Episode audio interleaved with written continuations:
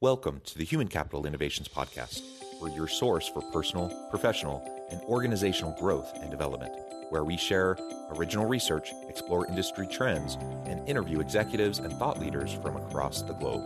We hope you join us often for practitioner-oriented content around all things related to leadership, HR, talent management, organizational development, and change management. Maximize your personal and organizational potential with Human Capital Innovations Podcast.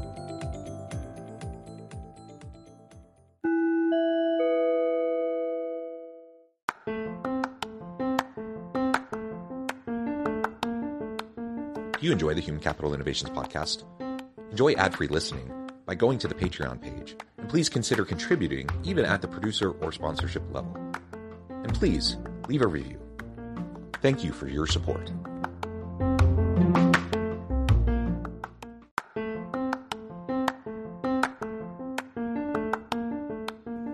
Welcome to the Human Capital Innovations Podcast. In this HCI podcast episode, I talk with Kevin G. Campbell about the essential coaching skills for managers and leaders.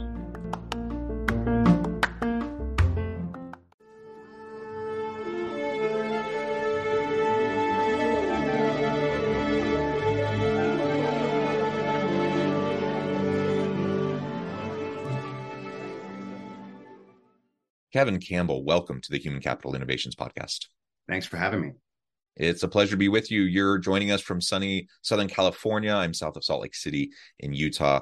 And today we're going to be talking about the essential coaching skills for managers and leaders. You have a great level of expertise in this space. You do a lot of research in this space. I'm super excited to pick your brain, and I appreciate you taking the time to share your insights and experience with me and my audience today. As we get started, I wanted to share Kevin's bio with everybody. Kevin Campbell is an employee experience scientist at Qualtrics and also a founder of Lifted Leadership LLC, where he coaches Fortune 500 executives on how to acquire, develop, and retain their most valuable asset, their people. He's spent the last decade of his career building leaders and teams for companies like Stryker, PF Chang's, Amazon, and many more, and has worked for Deloitte and Gallup as a consultant. Anything else you would like to share with me or my audience by way of your background, your personal context before we dive on into the topic for today? Yeah, I recently added another job to my bio. I'm also an adjunct faculty with the Employee Experience Institute, the XM Institute, the Experience Management Institute, which is sort of the think tank of Qualtrics. And I've recently released a couple of pieces that might be of interest to your audience, specifically coaching skills for unpacking employee engagement results with managers, and how to help managers be more action-oriented as it relates to thinking about their employee experience surveys or their people analytics results. Yeah, fantastic. So you have a great level of expertise here. Clearly, I'm super excited to dig into this. Why don't you start by laying out for us kind of your philosophical approach, your theoretical approach to how you think about coaching leaders, coaching managers, and then we can start to talk about more specific skills and how we can go about developing those. Yeah, I mean, I think the role of a coach is to be a guide. We're sort of like a GPS. The client or the coachee types in the destination, and the coach helps guide the way. If the client or the coachee goes off course, a GPS can't force them back on the route. All the GPS can do is adapt, adjust, and reroute along the way. So as a coach, we're along for the ride. But the client or the coachee is the one that's in the driver's seat. And I like to think about it as sort of existing on a spectrum. So coaching is not problem solving, right? In coaching, the answers and the solutions are self-generated by the coachee or the client, with the coach as the facilitator of the process.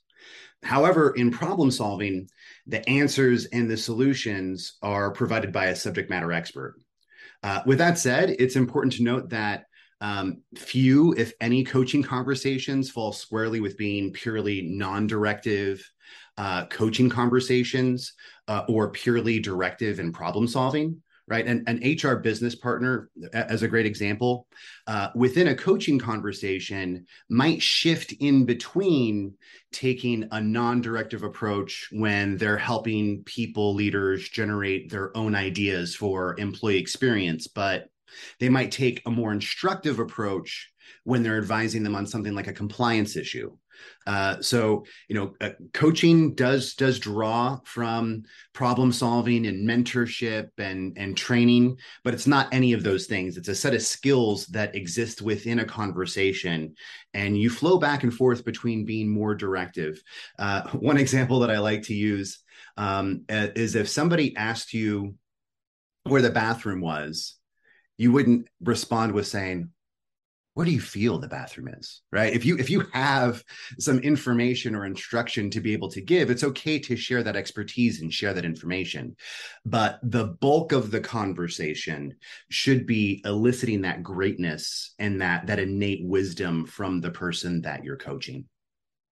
Yeah, I really like that. And I like the GPS analogy or metaphor there, because ultimately we are trying to facilitate and we're trying to guide people. And like you said, it's on a spectrum and you can be more directive. But I think generally speaking, when you're in coaching conversations, if you can, ask the right types of questions to nudge people along in their own thinking, so they can arrive at conclusions and decide what is best for them and what they want to do and what their plan is, ultimately they're going to be more bought into whatever that plan is.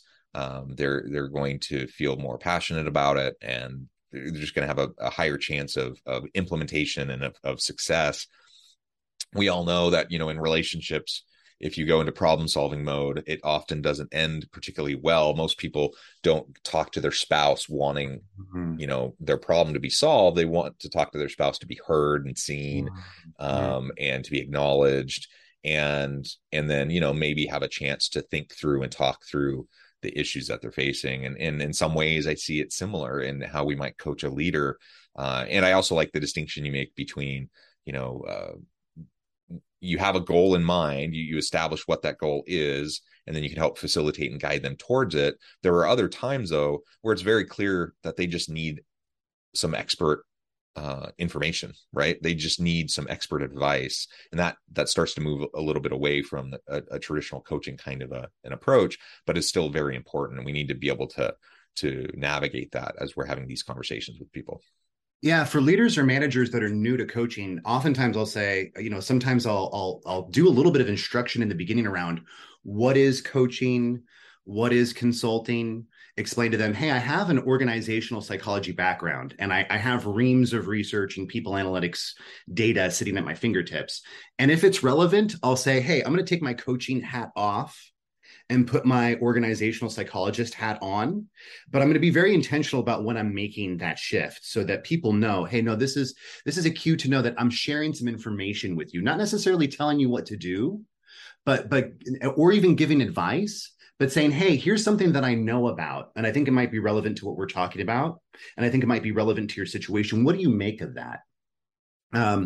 Interesting enough, what you said about the goals and getting people bought into the goals is really interesting and really important for managers and leaders especially to think about. When you sit down in front of a GPS, the first couple of questions are, where are you now, and where do you want to go? Right. And those are the big questions. And oftentimes a whole coaching relationship for several months could be just about articulating that piece of where are you now and where do you want to go?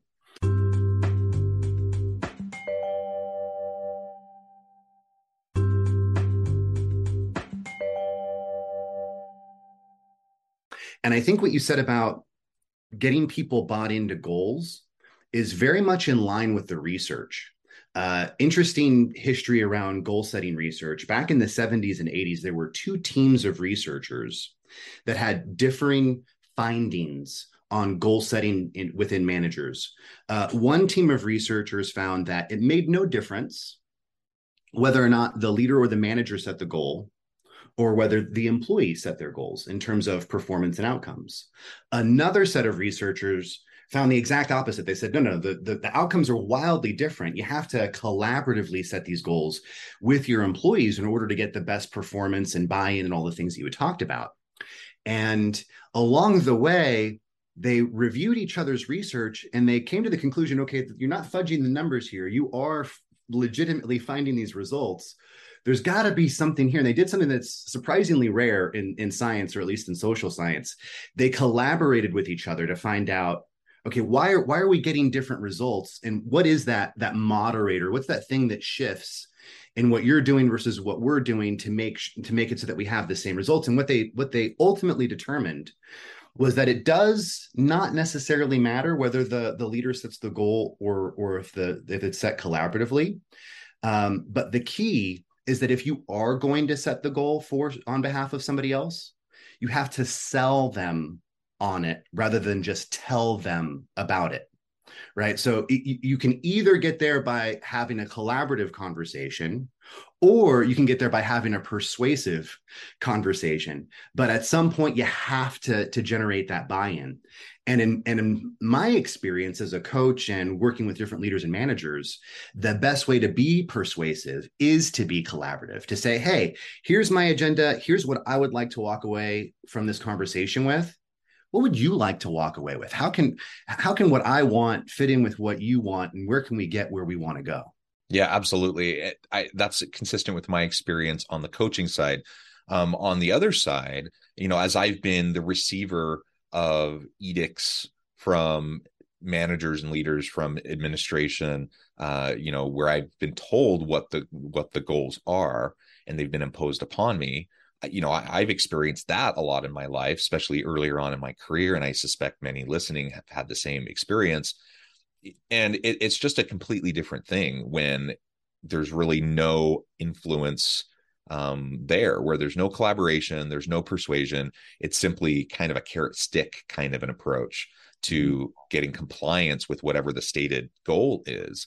And compliance just never is the same type of sustainable long-term motivator as commitment. And if people feel bought in, then they're gonna go after it, right? But if you're using carrot and stick techniques to try to convince someone to do something you were telling them they have to do, they'll do it for a time. They'll put it forth an effort, but it's not sustainable. And ultimately, they're going to be looking for ways to do what needs to be done at the bare minimum. So yeah, we just need to make sure that we're involving people in those conversations either way, like you described, and that's going to be really important.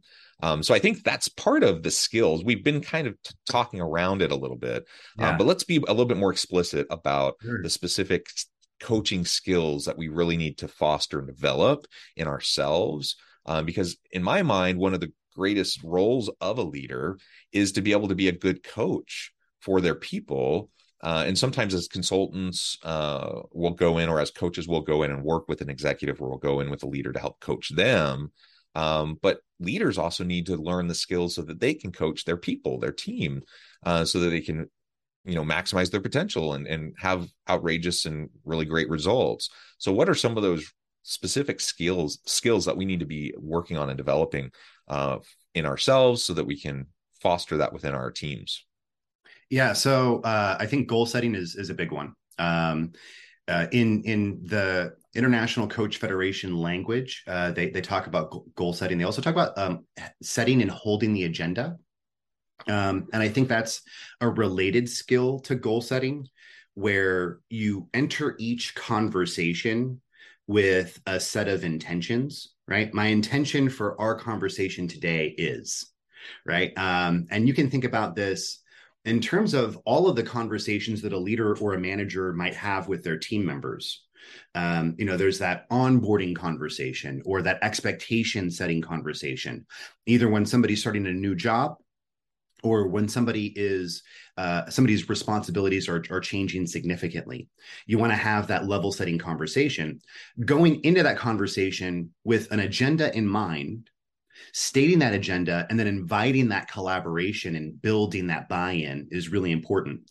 But a lot of times and I'm guilty of this, I'm sure you are, most executives, leaders, people that I work with, they have meetings back to back for a good chunk of their day, and they're rolling into those conversations without any agenda or without any kind of intention around what they're setting up, right? And you know, it's been said that nowadays everybody's a project manager. Regardless of what your title is within an organization, you're a project manager, and everyone's a coach. I actually had the pleasure of working with Brantley Underhill. She's one of the managing directors for the Performance Management Institute, and we were in a same coaching facilitation class. So you know, that role of project manager / coach is going to fill into every single conversation and thing that you do. And I think setting the agenda and goal setting is one of those pillars. Related, and in no particular order, I think the other core skills that are important for every person to have really, but especially for managers and leaders, are powerful questions.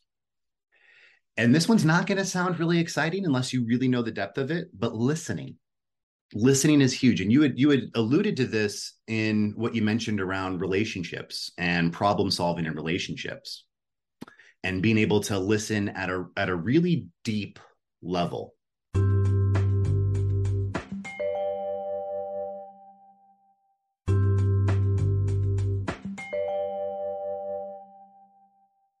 If you're asking those powerful questions, it has to be coupled with listening, doesn't it? Otherwise, it's meaningless. And we've all been in those meetings where, you know, the leader is asking for input. They're asking for, you know, collective insight from everyone in the group, and they'll ask that question, but they're not really listening. Everyone in the room knows that they've kind of had their preconceived notions, and that they've already had, they already have a determination of what they want to do. And they're just kind of going through the motions and the facade of having this inclusive dialogue. People can see through that, and they know when that's happening, even when the intention of the leader is good. If they're not very actively trying to listen, set their assumptions aside for a minute, and ask those powerful questions, coupled with really seeing and hearing, being with the people that are providing the feedback, the input, or whatever it might be. Unless those two are coupled together, then even a really great question isn't going to have the same kind of impact that it otherwise could. It's incredibly challenging for leaders too. Once they've done research that has shown that as you grow in your power and influence, you become, in a sense, less empathic.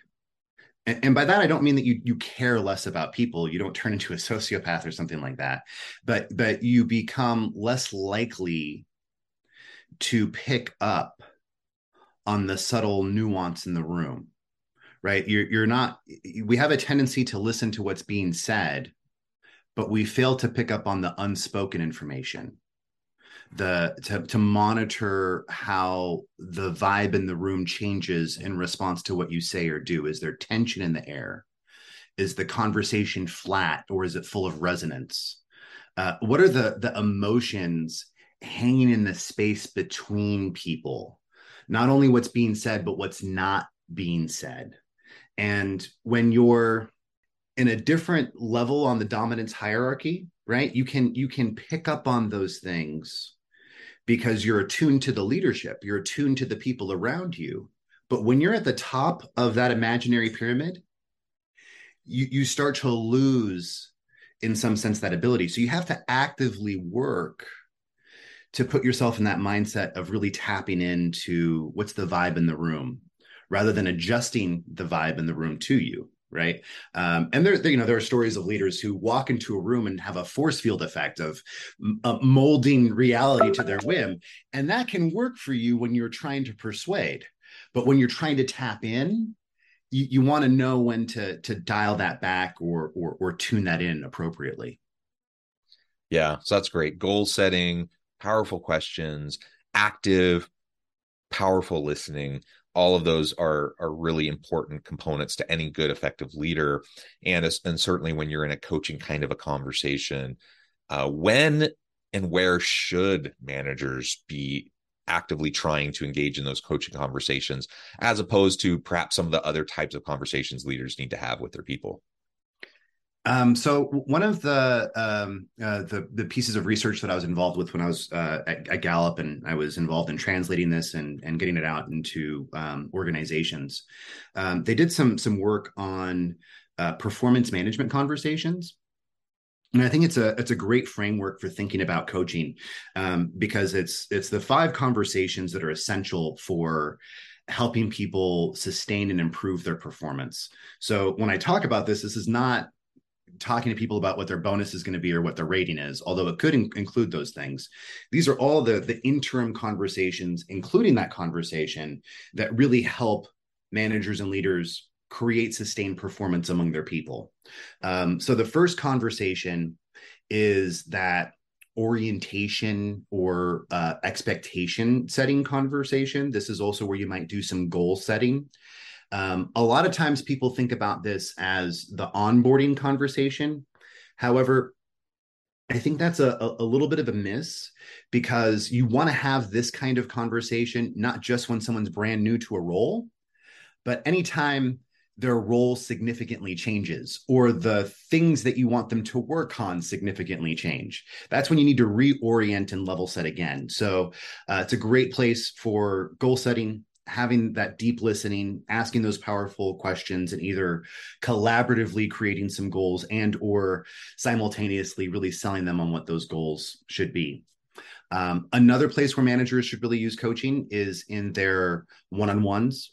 The regular check-in conversations that they have, going into those conversations with a game plan around what you want to achieve. I've listened in on some coaching or some check-in one-on-one conversations, and some really well-intentioned managers that start those off with, "So, what's the latest?" Like no intention behind the conversation whatsoever. Like really going in with setting the agenda, making sure that you have a goal for that conversation, that you're conveying the information that you need to and eliciting the information that you want. And then there's also those informal run-ins, right? The water cooler conversations. I think if you're working virtually or you're working remotely or in a hybrid setting, creating and contriving those opportunities for those run-ins are really important, and having good open-ended questions in your back pocket can be really helpful for creating that serendipity and that organic collaboration that can just pop up. Another one is anytime you see a developmental opportunity. So either before what I might call a performance event, or after a performance event, or if possible during, but sometimes that can get distracting. So let's say you're a sales manager and you are partnering with one of your team members on a sales presentation. Going in and giving them not just feedback, but maybe feed forward before they go into that conversation, getting them to think about what are the points that they want to hit, and then debriefing them afterwards, so that you're not just accounting for that at the end of the year when it comes time to do the subjective performance rating, but you're giving them that feedback in the moment in those performance events. And then finally, I think when it comes to holding people accountable and reviewing what's been done, especially if you do a really good job with that first conversation and you identify specific metrics of success and you start to articulate those goals and you get them to buy in to the way that the goals are going to be measured and the success is going to be measured, then that accountability conversation feels less like a punitive conversation or some sort of compliance conversation, but it feels more like accountability in terms of the word accounting. How can we just like count what's happened? How can we review this together so we can identify where were there some successes, and how can we recreate those successes in the future, and where there's some things that we want to do different moving on? And maybe some of the things that we want to do differently are maybe even adjusting the goals or the way that we think about what the goal is. So I think those 5 conversations are a good place to think about. Many more places to use coaching, but I like that framework, and I think it's a good framework for thinking about the best places to have those.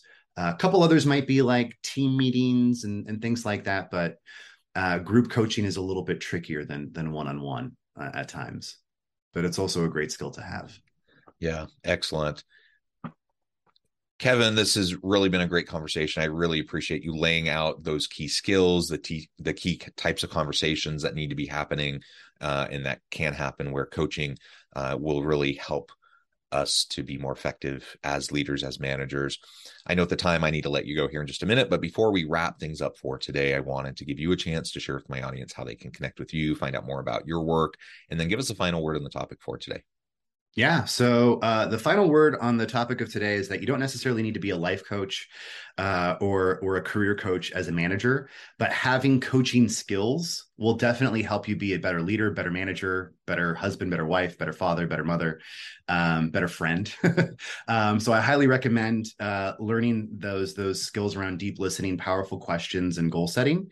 And if you'd like to reach out to learn more, always trying to build my LinkedIn following. I try and put out good stuff, want to follow whatever else is out there. So please find me on LinkedIn, Kevin G.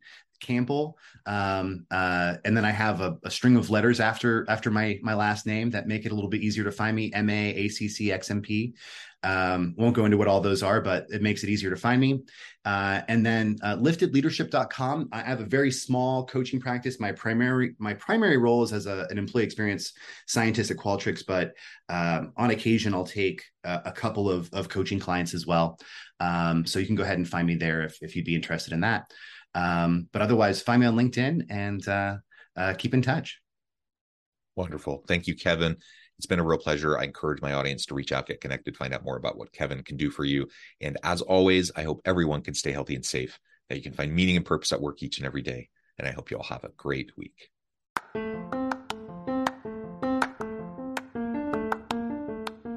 you enjoy the Human Capital Innovations Podcast? Enjoy ad-free listening by going to the Patreon page. And please consider contributing even at the producer or sponsorship level. And please leave a review. Thank you for your support.